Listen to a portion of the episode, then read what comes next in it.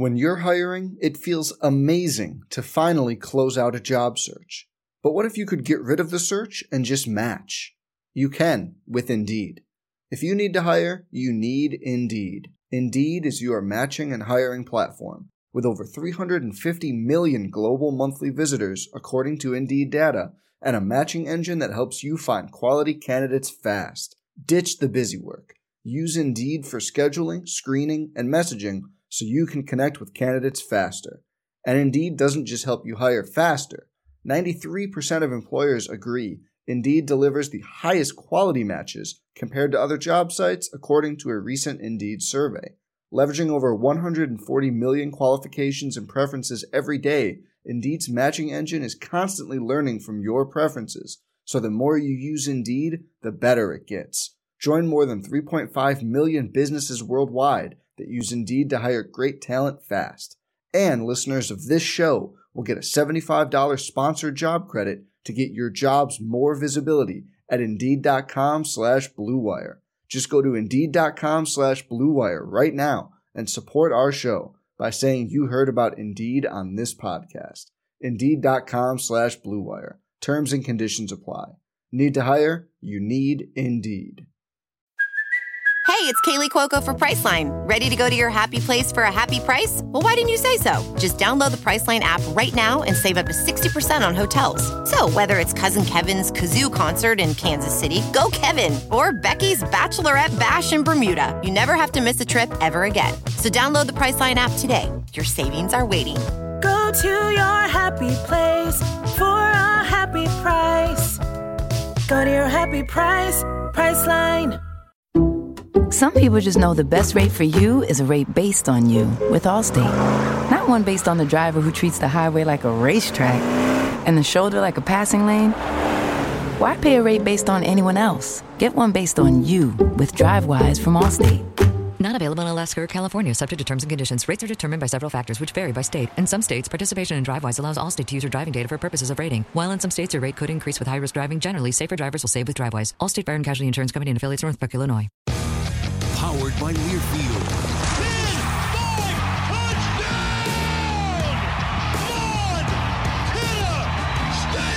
This is the Bobcat Insider, your exclusive look at Montana State athletics.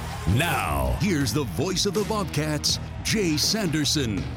Well, thanks so much for checking us out. However, it is you may be listening. If you found us on MSUBobcats.com, or if you're a regular listener, you can subscribe on Apple iTunes, Google Play, Stitcher, TuneIn, Spotify, and iHeartRadio. This podcast is and always will be totally free. All you have to do is search for the Bobcat Insider Podcast, set it up to subscribe, and it downloads to your device. The most up to date content will be right at your fingertips the second it goes live. With football season getting ready to ramp up, there's certainly a lot of news around Montana State football. We'll talk about that coming up in a little bit. We also have some news to share with you about our weekly television show, formerly known as the Bobcat Sports Report. It's been given a makeover and it's now called the Bobcat Insider. It also is on a new night and at a new time. Will be on every Thursday night during football season at 9:30 on your local Fox affiliate. Once the NFL season gets started, it'll be on immediately after Thursday Night Football, which is also now on Fox. So, what a terrific lead in that will be. We'll have interviews with head coach Jeff Choate and players each week, highlights of the previous game, previews of upcoming games. Again, that's the new Bobcat Insider television show Thursday nights at 9:30 on your local Fox station. Well, it's time to get back to football. It's great to say that for sure. And we're glad you're with us today on this podcast because we are in Spokane, Washington at the Big Sky kickoff. The preseason polls have been announced. Montana State is picked eighth in both the coaches and the media polls. Eastern Washington, number one in both polls. In the coaches' vote, Eastern Washington one, Weber State two, Northern Arizona three, Idaho four, Sacramento State five, Southern Utah six, Montana seven.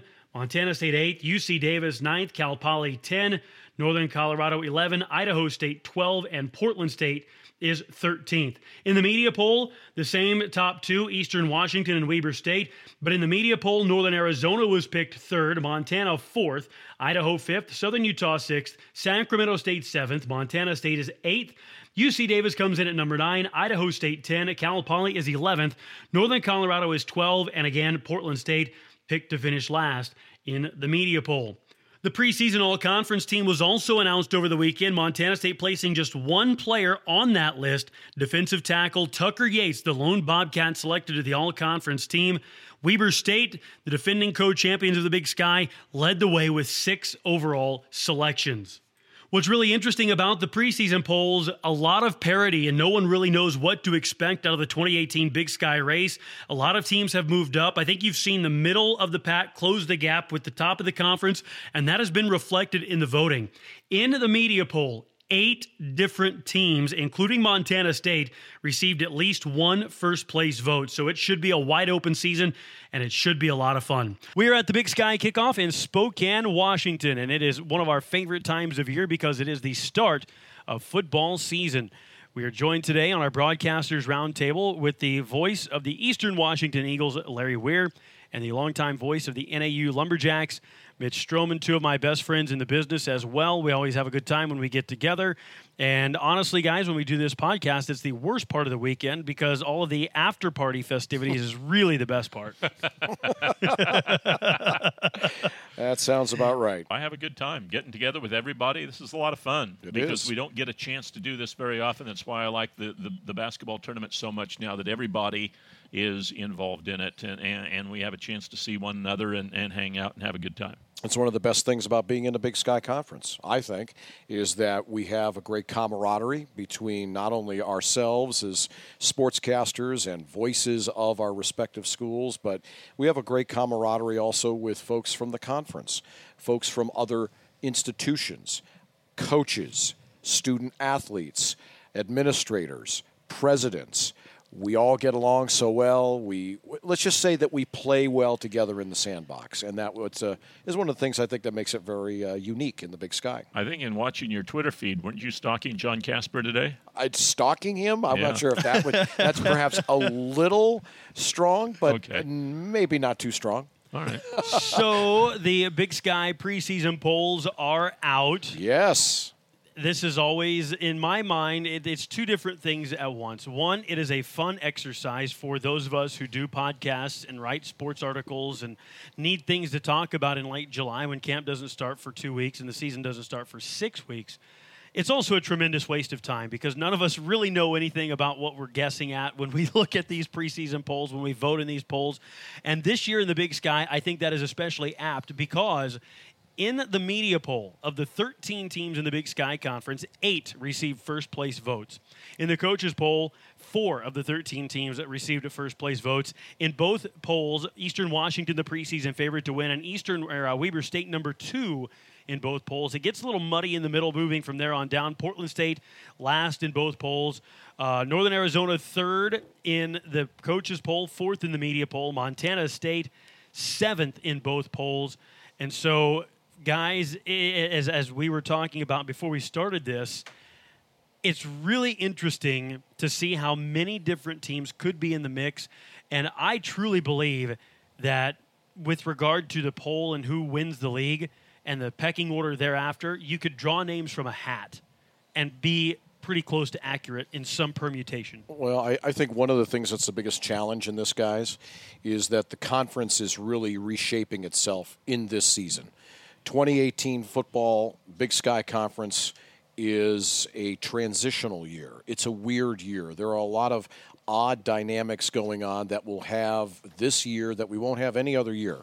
For example, we have the first year of the North Dakota Fighting Hawks being in this. They're a pretend this, member. Yeah, it's in limbo, some sort of a limbo status where they're an independent at the FCS level. Their statistics their games don't count in the standings for them, but they do count in the standings for us as Big Sky members. That is an odd dynamic that's very hard to pin down how that will impact mental preparation, emotional preparation for those games against North Dakota. Then the second piece Idaho, the return of the Idaho Vandals. They were a year ago an FBS team with all of those extra scholarship players. Now they're dropping down back into the FCS, back into the Big Sky Conference. You would think that just by virtue of the fact that they were an FBS team a year ago, that they should have FBS caliber players on their roster, which would uh, kind of give them perhaps a little bit of an advantage coming into the league in this first year. And I agree with you, but I voted Idaho number one in the preseason poll in my ballot because of that fact alone. That they have FBS caliber players at many positions, Mm-hmm. save for the quarterback. I, I think they're going to be a little light at quarterback talent wise, but who knows what they're getting. I mean, I, I truly believe they're going to be elite defensively, among the best in the FCS defensively. They have their entire linebacking corps returning. All three of them were all Sun Belt Conference selections last season. And so I think that they are going to be very, very good defensively, and they're not going to have to be great offensively to win games in the Big Sky. Well, uh, you know, I'm not on the Idaho train at this point in time. Uh, they lost their quarterback, Matt Linehan. They lost most of their receivers. Uh, yeah, I think the running game could be decent. Uh, their linebackers are good. Their defensive front isn't great, and I don't think their secondary is great. Secondary is not bad, uh, but they've got to have something come through at the quarterback position for them, in my opinion. Uh, and, and they're not like a, uh, a Montana State or a Montana in that both those schools, I think, have a lot of guys who are contending for their open quarterback spots, and I think guys that have, in, in some cases, played at a higher level. Idaho's, you've got the coach's son. You've got a guy out of Lewiston that I watched play in high school that I thought he was okay, but I wasn't sure if he would be, especially in that particular offense, a great fit. Um, and, and then they've got a freshman. So we'll see what happens to them. I'm not on the Idaho train. I had them seventh. You know, Larry, I, I, I appreciate what you're saying, and you being, uh, as the voice of the Eagles, uh, very close to the program just geographically. Uh, to Idaho, so you have an opportunity to see things probably at a, a, a closer level than I do in Flagstaff. But I, I think one of the things that you might not be considering is this intangible that's at play. The emotion, the intellectual issue of Idaho having to essentially, really kind of say, we couldn't make it as an FBS school. And acknowledge the fact that that grand experiment many years ago, when they jumped out of the league with, when Boise State left, was a failure. Bottom line. And from an intellectual and emotional perspective, Larry, I would suggest to you that there may be some additional incentive for the Vandals in their first year back in the Big Sky, their first year back in the FCS, to to not come back and fail in that transition. Think about how embarrassing it would be for Idaho to come back down to the FCS, to come back into the Big Sky Conference, and then become either a middle of the pack or, or from their perspective, God forbid, a, a lower half team in the Big Sky. That would add enormous insult to what is already an injury of them having to concede. Well, we couldn't make it with the big boys. So we've got to come back down to one AA or FCS and come back into the Big Sky Conference. I think there will be some uh, some additional emotional, intangible incentive for that team to perform extremely well this season, so that they don't uh, double their embarrassment, so to speak. And that point can, is taken, and it's a wild card for their team this year. My contention is I don't know if they have the horses that it matters too much. Mm, interesting. What are some other headlines that you guys are looking for around the conference as we get set to open the season? North Dakota. I'm going to go back to that. What, what's that going to be like? What, what's it? What's it going to be like when you play a team that is completely independent for themselves? They have to get to, you would presume, a minimum of seven wins, maybe eight wins, to be honest with you, in order to try to get an at large bid to the FCS playoff party. They're coming off of a year where virtually their entire starting unit on defense a year ago in 17 was out with injury. Almost everybody. Now they're all back healthy. They're on their way to the Missouri Valley Football League. They are ravenous to get back into the playoff discussion. And they know the only way they're going to get in is likely to hit that magic number, probably, in my opinion, eight. Eight wins. So they have a, a lot to play for. But for us, for NAU, when we close the regular season against them, for example, when you play them as a Big Sky team, it, it doesn't count in our standings. It's not a win, it's not a loss for us. It's it's a strange dynamic, and I just don't know how that's going to how that's going to play out, Larry. I really don't. No, I think it does count for a win or a loss because that's part of the conference standings, is it not? It doesn't is. count for Is them. it? It Is it? counts for our Big It counts Sky for us, but not Yeah. for them. but Right, not for right. them. They don't That's right. have a conference standing to. I to- flipped to- that in my mind. I apologize. achieve. But you're right. It counts for us, but it doesn't count for them. So I just wonder how that, that dynamic's going to, to, to be these next two years, this year and next year. You know, in the end, you still have to win the game because if you want to go to the playoffs, you got to get those eight wins or seven or whatever it might be. So you still, you know, it may not be, eh, you know, if you want to win a conference championship, et cetera, you can't stub your toe there. So I don't think that's going to be that much of a factor uh, in the whole thing. I think that uh, I I agree with you. They're a dangerous team. If we could put them in the Big Sky ratings, I'd have had them toward the top. Yeah, me because too. Most of their guys from that 2017 team are back, and then they've got the San, uh, Sacramento State quarterback Mm-hmm. who sat out last year, who's coming in uh, this year, who should be able to give them a good signal caller. Larry, how about- Tremendous running backs, too. Yeah. You know. Larry, how about from your perspective, the headline or two in the in the conference that you'll be following? Well, I, boy, there's a, a, just a bunch of stuff, uh, Jay. Uh, number one, Bobby Hauck's return to Montana. How's that going to impact his team? How quickly will he be able to get that team to the Montana teams that he coached in the early part of the 2000s? I Love that storyline. Uh, you know, they're, they the guy that's been recruiting there has not been recruiting Bobby Hauck style football. So how quick is he going to be able to flip that, particularly on the offensive line? Recruiting pass blockers to recruiting drive blockers for running game. That's uh, not all pass blockers can go out, and Eastern found that out last year. They wanted to run the ball a little bit more the first two games, and they just didn't have the guys that were capable of, of drive blocking somebody. They're used to pass blocking. So uh, that's going to be interesting for me. And then the situation with Montana State at quarterback. Chris Murray out for the year. Who takes over there, and how effective is that person? If they are equal to Murray, uh, I think Montana State's in the uh, in the race. If they're better than Murray would have been, then I think Montana State's toward the front of the race. You know, I think another storyline is Eastern Washington, to be perfectly honest with you.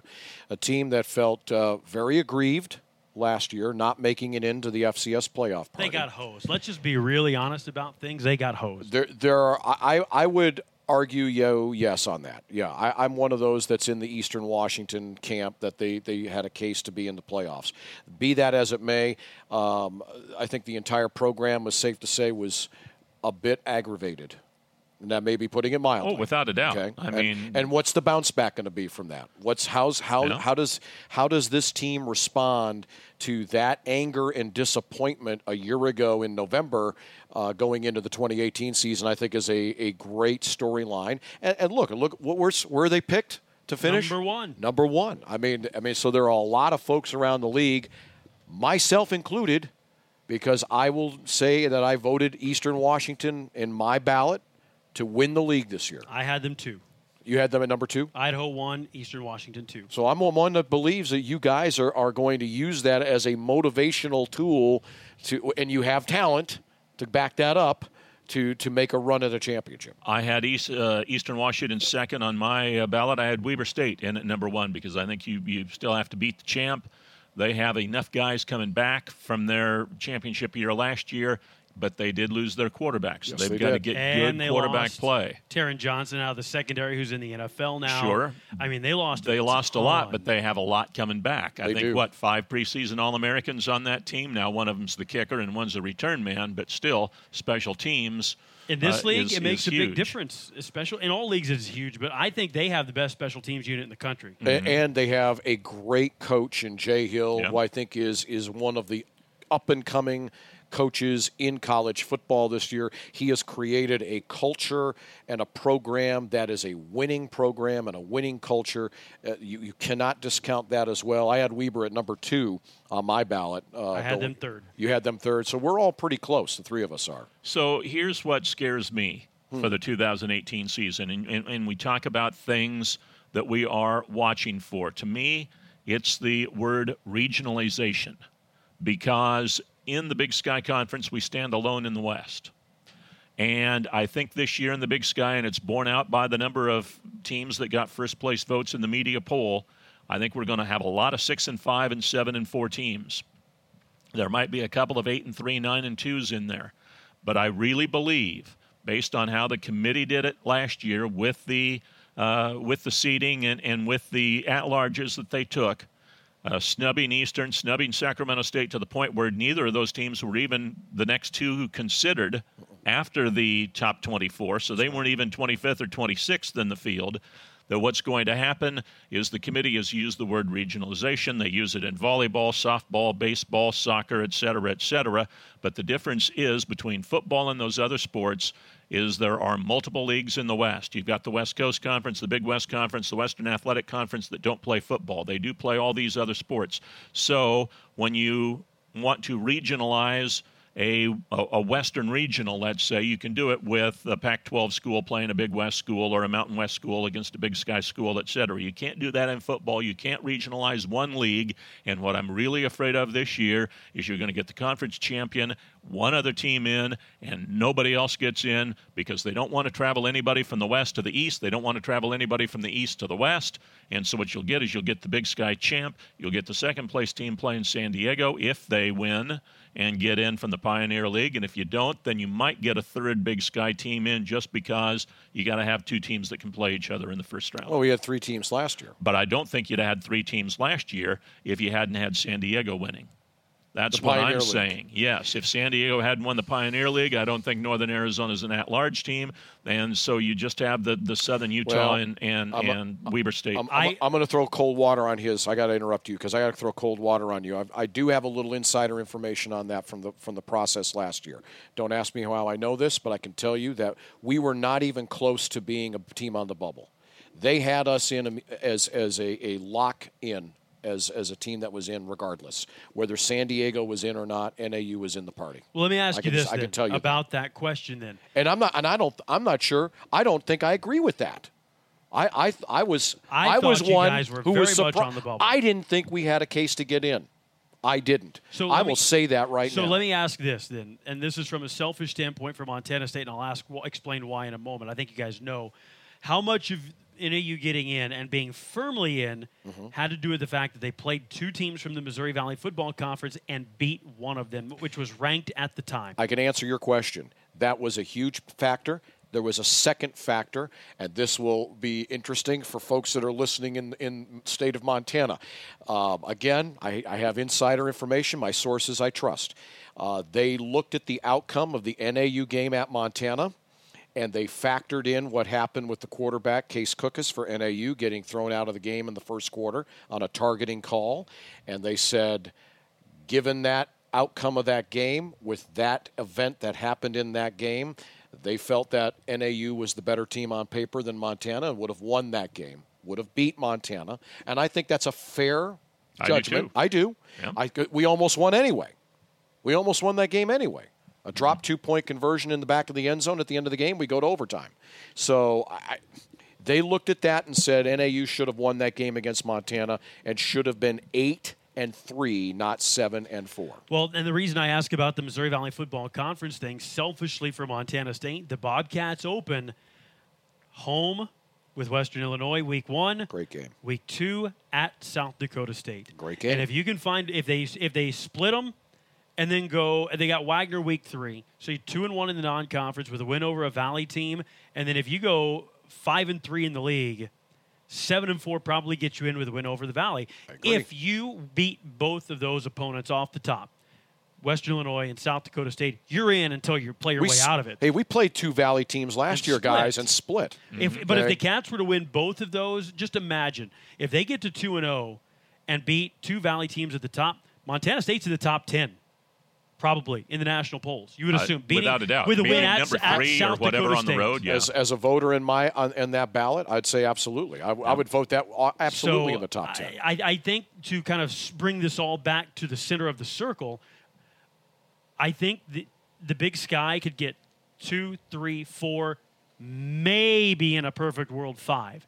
And the reason I say that, it's all going to come down this year, I think, to non-conference play. Teams that go out and beat other good opponents in non-conference play will have a shot. I think because I agree with Larry. I think we'll see a lot of teams in conference play six and two, five and three in the league. Maybe somebody wins it at seven and one, but I think this thing is wide open. We get five teams in the tournament. I- I, will fly to Bozeman, Montana, rent a car, and take you to Livingston and buy you dinner at the Montana Rib and Chop House. deal. That if we get if the you Big ever- Sky gets five teams in, I'm doing that for you. They're There's not a- no way that's happening. They're not a sponsor of this podcast, but Larry, have you ever been to Rib and Chop House? I have not. Oh my God, it's so good. Oh yeah. I've got a place for us tomorrow night here in Spokane. I think you're going to like. so. Okay, I like that. Bring it on. So let's take a look at some of these other teams in the league. I, I, have you? Are you guys familiar with Hero Sports? Yes. The outfit they, they have really invested a lot of time and resources into covering the Big Sky. They're giving Stats Inc. a run for their money in terms of FCS coverage, and I've become friendly with some of the people at uh, Hero Sports. They put out their top 25. The Hero Sports FCS top 25, Eastern Washington 4, Weber State 18, UC Davis 22, Idaho 23, also receiving votes Montana, Sacramento State, Montana State, and Northern Arizona. Yeah, UC Davis. I saw that poll. The UC Davis inclusion in the top 25 was a was a uh, raise some eyebrows. Um, I, I think UC Davis has a, a, a great quarterback. They've got a terrific run game. Their offensive Keelan coordinator Doss is, is the preseason Yep. player of the year in they, this league. They have good. They are a, a better team. They are getting better. I think that Dan Hawkins is, is doing what Dan Hawkins does, uh, but I'm a little skeptical of a top 25 preseason position for them. Defense is going to be that's the question mark for them. If they can defend somebody and get some stops and, and hold teams under 35 points, they're going to win a lot of games because I think offensively they're going to score more than 35 points in a lot of ball games. But the question for them last year and the question until they answer it this year, can they stop anybody else? I don't know that they can. I had them down in my polls, So sixth, I. seventh in there somewhere. So uh, that's where I think they're likely to, to, to land. I So think. how about a team like Cal Poly? Montana State, it's Oh. interesting. Montana State plays the top four teams in the poll, and they play the bottom four teams in the poll.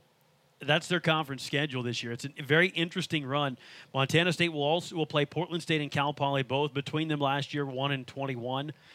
I think Cal Poly has a chance, and Larry, you and I talked about this the other day. Cal Poly has a chance to rise up in the standings a little bit from their one and ten spot last year. They were decimated by injuries at some pretty important spots. They lost Khalil Jenkins, their quarterback. They lost Joe Protheroe, their fullback, and they're a team that runs the ball, and that's all they do. And when you lose those two guys out of a triple option offense, it's a pretty significant loss.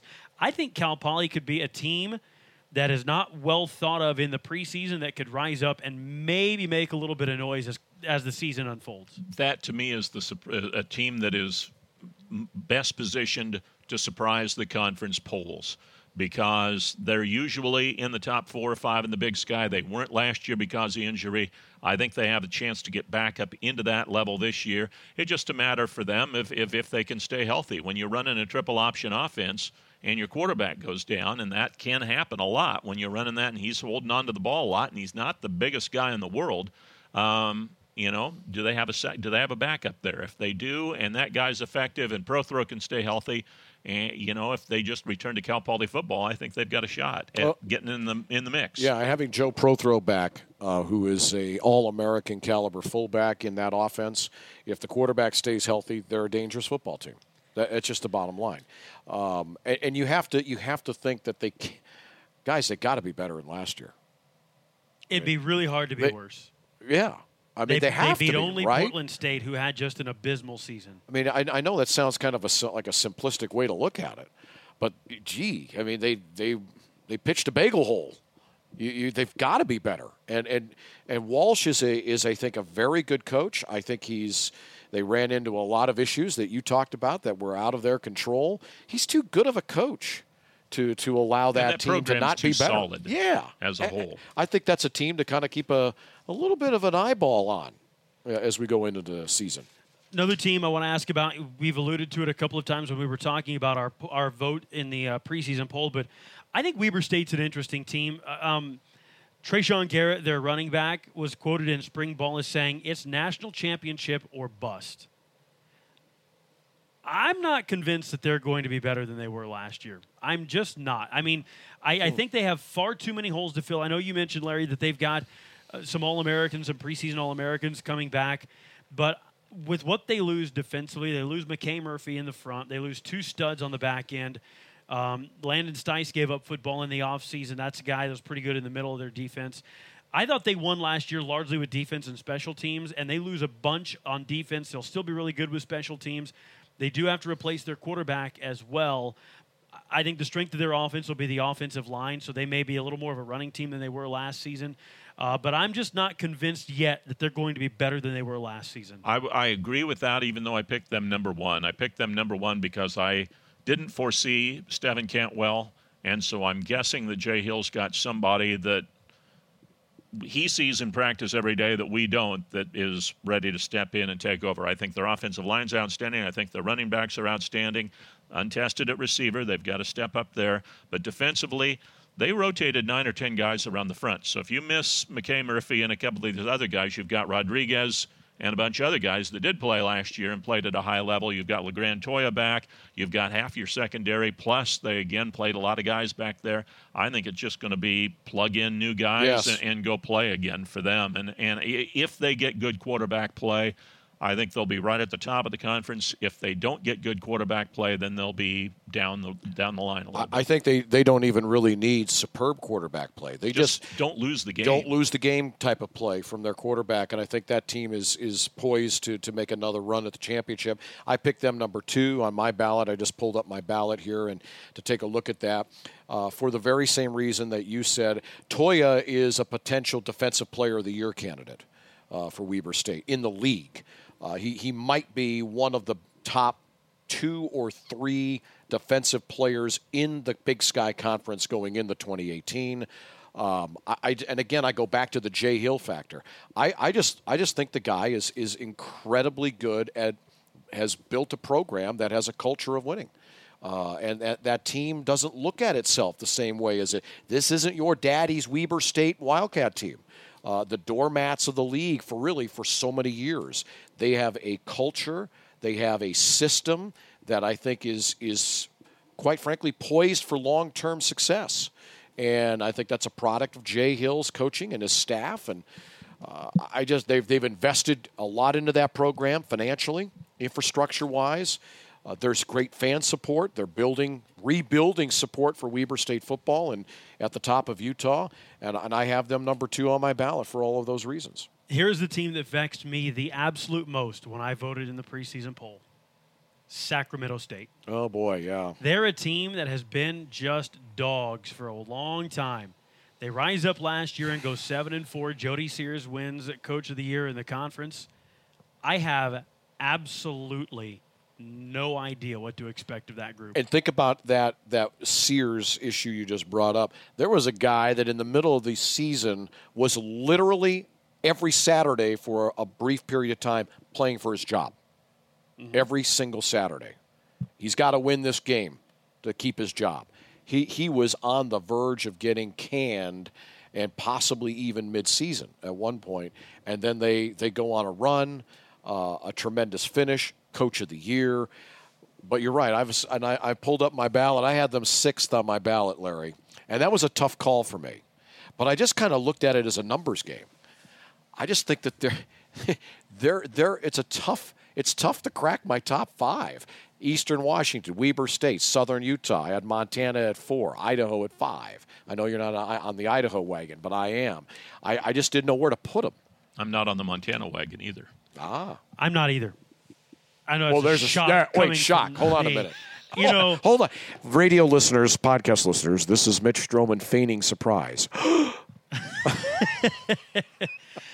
Okay, let me let me couch this by my couch my comment by saying this. I've spoken to people in the Missoula media. I will not name names so that they don't get in trouble, who have no confidence in the Montana Grizzlies this year.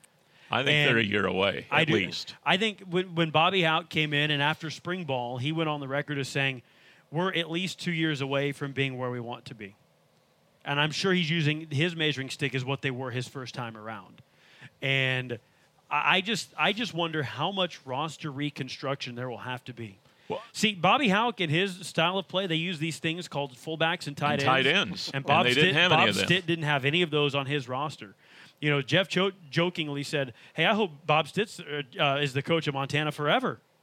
you know?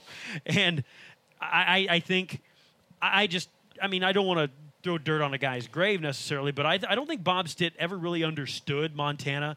I don't think he ever really understood what that place is all about, what their football program was all about, and I think Bobby Hauck coming back will give a breath of life to the Grizzly program that they've not had in several years. Because let's think about this. They have not won a conference championship since 2009. Look at their schedule. Their schedule is tailor made for a first year successful run for Bobby Hauck. They host Northern Iowa to open their season. They, if that were in Iowa, that would I would say that that's a troubling game, but I think they can win that game at home. Then they host Drake. I look at that as a win. Then they go on the road to Western Illinois against a Valley team. That is a great test. It's a great opportunity for them to, to stamp themselves potentially with a 3 0 start. Host Sacramento State. I like that game for the Grizzlies at Wa Grizz. They go to Cal Poly. Cal Poly's a question mark. I'm not sure if they're ready to bounce back to beat Montana yet. They host Portland State. They go to North Dakota. They've got Davis at home. They go to Southern Utah, go to Idaho, and then, of course, the Brawl of the Wild. I think that schedule sets up beautifully for a minimum of a 7 and 4 season. And if they go 7 and 4 with Northern Iowa and Western Illinois on their non conference schedule, they're a playoff team. that and That if would that fall into the happens, that formula. would fall into the formula. Yep. So you know, Yep. I, I just don't see it right now for for what I mentioned earlier. uh, When you've been recruiting pass blockers and you're trying to make them run blockers, sometimes that doesn't happen. You got to get tight ends and fullbacks in there that are ready to go. They've got uncertainty at quarterback. They've got just a for me a number of concerns. And if they go out and go eight and three and nine and two this year, whatever, and, and stick my nose in it, that's fine. Good for them. Not- but I just don't think he's got the team he wants to have. It's not the Bobby Hauck teams that he had in the 2000s. This is a whole different bunch of personnel, and he's got a and he's had a bunch that he's weeded out already. He's got more weeding to do in order to get his guys in there.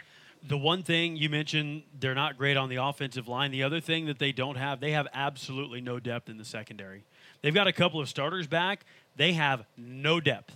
If they have any injuries back there, they are in big trouble in a league like the Big Sky, where everybody passes for a living, and and that's the identity of most offenses in the league. I want to weigh in on Sac State too. I didn't get a chance to do that because I, if I had had to do this again, I would have picked them first.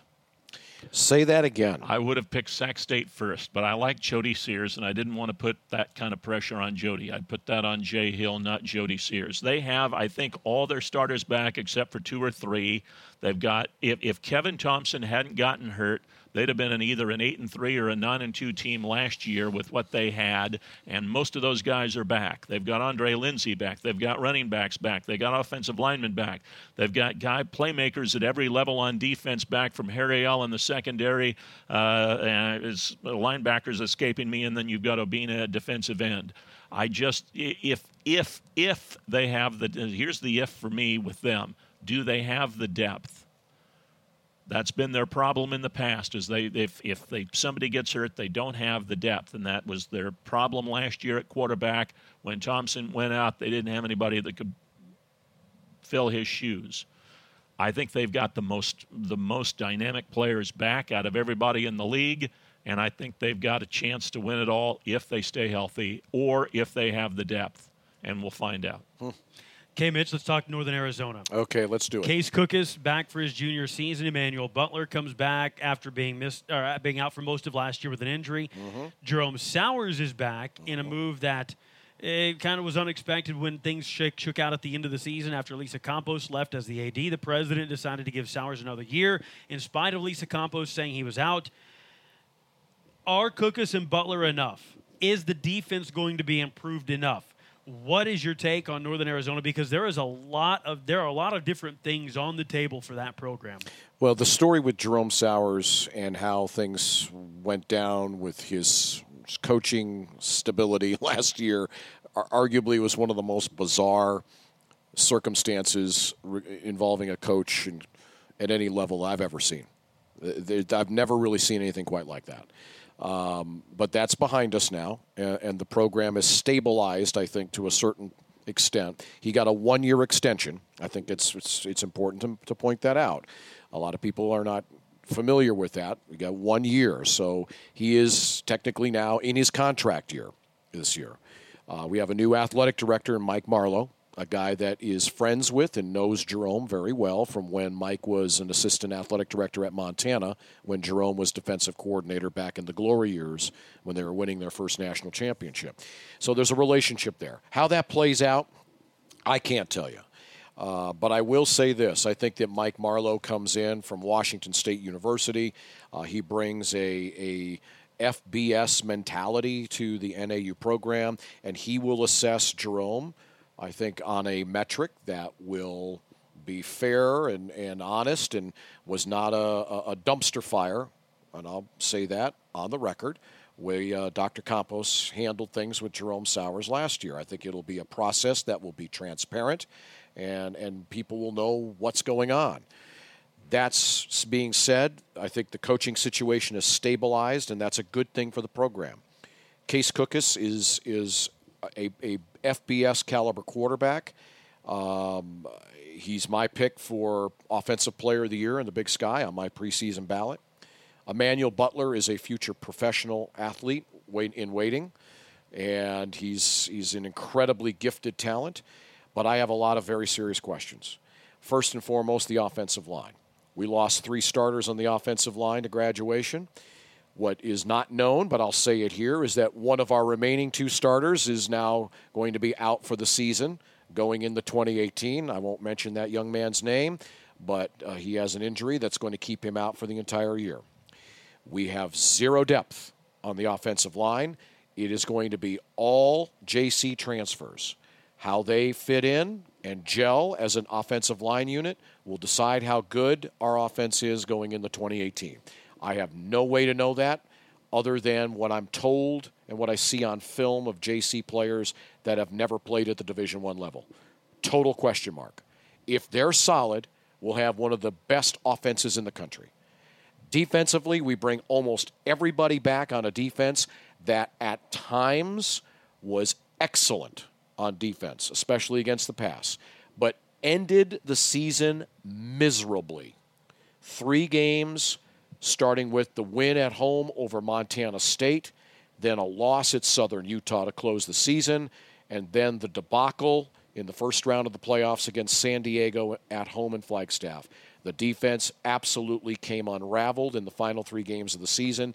If that defense can right that ship going into 2018 and be serviceable we're going to beat some teams. I have doubts. I do. And I'm not I'm not prepared to, to say exactly where I had us in our in my ballot, but I will say this. It wasn't in the top half of the league. Wow. And I, I am skeptical. The schedule is good for NAU. We have a very favorable schedule. We do not play Montana. We do not play Eastern Washington, except as a non conference team. We do not play Montana State. We play Weber at home. We host Southern Utah at home. Those are good places for us to play those guys. It gives us a fighting chance. Uh, the schedule is favorable, but I have deep, deep concerns about our offensive line and some serious questions about whether or not the defense I saw in the last three games of 2017 will not be the defense in 2018. That has to be fixed, and it has to be fixed quickly, or we could be in trouble. Guys, we open at UTEP. That, that's our money game. That on paper is a winnable game. It absolutely is. Against That's an FBS terrible team. program. Yeah. That that pitched a bagel hole last year. 0 and 12. Okay? But again, you hope you come back from a, a game like that without any catastrophic injuries. Then we play Eastern Washington as a non-conference game at home. Then we go on the road to the Valley and play Missouri State, a team that was at the bottom of the Valley last year. Is that winnable? Should be. Should be winnable. We then home home against Southern Utah to open the year, a team that has beat us five years in a row. Somebody prove to me that we can beat the Thunderbirds. Until we beat them, we're 0 for 5 in the last five tries. Until we get off the deck and beat the Thunderbirds, I am I am a skeptic, and and I'm I know you guys had us higher. I appreciate that, and I thank you for that and I know a lot of others did. The coaches had you third. Third. The media at large had fourth. Fourth. I mean, I had us below the midway point on my ballot. And thirteenth. Now, 14th, Jay Sanderson, nasty man. But no, seriously, I, I, I, I, I'm bearish a little bit right now. Um, I need to see how we can do in those first three games of the year, and if we if we can go two and one in our non-conference part of the schedule, I'll have hope. If we can go three and one to come out of the gate, then I will be rub my nose in it. What's your view of Northern Arizona? I yield to the Northern Arizona man. Starting to sound like a My con- congressional hearing. Yes, here. my concerns for them are offensive and defensive lines. If they get good play out of out of those two, then uh, you know, then they'll be all right, in my opinion. Because the skilled positions, I think, wide receiver, running back, defensive back, they're going to be fine in all those areas. Well- Quarterback, obviously. I think it's going to be a fun year in the league. I, I, I truly, again, Larry, when you and I spoke earlier uh, uh, last week, um, I said I, I really don't have a sense of how this thing is going to play. I think most years you go into things knowing that somebody is better than the rest, or there's a certain group of teams that is better than the rest. I don't think we can say that this year, and I think it's going. It makes for a really, really fun football season. I don't think we'll really have a true feel for how this thing is starting to go until I don't know end of October. I, I, I truly think that it won't shake out until that late in the season. Can I can I throw a wild card question out at you guys? Sure. I'm gonna be I'm gonna be a real pill to you both. Okay. Do you think that the Big Sky Conference in football is at the right size with 13 teams? no. Can I say absolutely not? I agree with you both. Do you think it should be larger or smaller? That's I think it should question. be smaller, and I would include the basketball into that as What- well. I- I, I, you, I do you I- think it should be smaller as well? I, I think the number is ten. I also agree with you. I think the number is 10. I think I the just number wanted to is throw that out. nine for football and ten for basketball. Nine. Find yourself a Nine. yes, because you have four home games and four away games.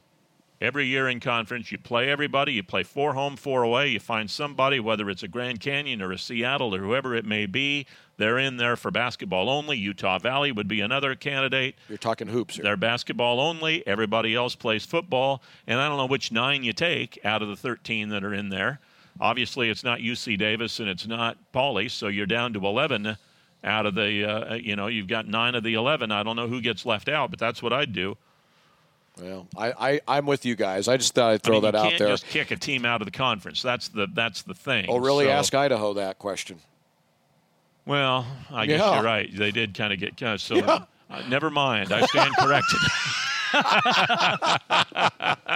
Oh, I love it. I love it. Shade on today's podcast. I just thought it was a provocative question. It's something that here I've already had some off the record conversations with with some of uh, the folks up here in in Spokane uh, about that very issue. That the size of the Big Sky, and st- I'm just talking football for the moment, at 13 teams is just too big. It's just too big. Everybody just- should play one another every year. I agree with that. And every year we get into this situation of is it a fair champion based on who played who in the conference season? I mean, you look at some of these teams, like last year, Cal Poly had far and away the toughest conference schedule. I think last year they played team one through eight in the preseason poll. Then there were other teams like Idaho State who played a lot of the bottom teams in the mm-hmm. preseason poll. And that's no, I, I, I, there's no good way to evaluate a true champion and make it a level playing field for everybody. And we, even up until last year in basketball in the conference, it was the same way. The 18 game schedule, you play four teams just one time. Well, we're going to a 20 game schedule in basketball. This year in basketball, they're still working the details of all of that out, and that's a completely different Boy, conversation boy, for is a it different ever. show. Yeah. Yeah, but- this is ever. At least in basketball, we're moving in the right direction of playing everybody twice, a true double round robin. We're trying to. in football, there's just no feasible way unless you completely not play a non-conference schedule and you play 12 conference games, and that, that, that will never ever happen. You can't do it. It doesn't make any sense to do it that way. Um, but I, I'm with you. I, I think the number is 10 I, uh, for football and basketball. And I think you play nine conference games in football. And some years you get five, and some years you get four at home. I, I just how it goes. Well, the Montana, the folks in Missoula will never go for that because their their non-conference uh, home games are. It's are the same way for us at Montana State. Yeah, very very profitable. I mean, that, that's Enormously. A, that's a huge revenue driving issue Well, for these- your athletic department. That's so, why I say nine for football. The scheduling paradigm for Montana State is six home games per year. The end. That is a non-negotiable thing. Right. And so, what it would do if we if you had to play nine conference games, the year you have four home conference games. You have to get both your non conference games at home. Uh, and that's just very difficult to accomplish It in is. most years. It is, but I'm, I I agree with him. I, I I know what you're saying with nine. I think ten's a sweet spot, but I, I think we all agree. There's a consensus among the three of us that 13 Is not that the ain't the number. No. No, it is not. Uh, and, and it's it's too unwieldy, and it has created what I think is um, a liability, quite frankly, for the Big Sky Conference in football to have a, a, such a wide schedule issue between some schools who play the upper tier schools one year and they don't the next year, and this team does and that team doesn't. I think it hurts the league overall, and uh, I don't know if there, if there will be ever any discussion about that issue. But I thought it was a nice provocative thing to throw at you guys. Well, guys, this has been fun. A lot of fun. And it's going to be a fantastic football season because we try to be interactive and it is an online platform podcast. Larry, what is your Twitter handle? Larry Weir, PBP. Mitch, At Mitch Strohman. you stayed up all night thinking of that one. I, I did, and it took me about four hours. Well, again, thanks so much for being with us. Looking forward to a fantastic football season. You can follow me on Twitter at MSU Bobcats Voice. Thanks so much for listening. We'll talk to you next time. You've been listening to the Bobcat Insider. Be sure to stay up to date with all things Montana State athletics by visiting MSUBobcats.com and by following the Cats on social media on Twitter, Facebook, and Instagram using the handle MSU Bobcats. The preceding has been a Learfield presentation.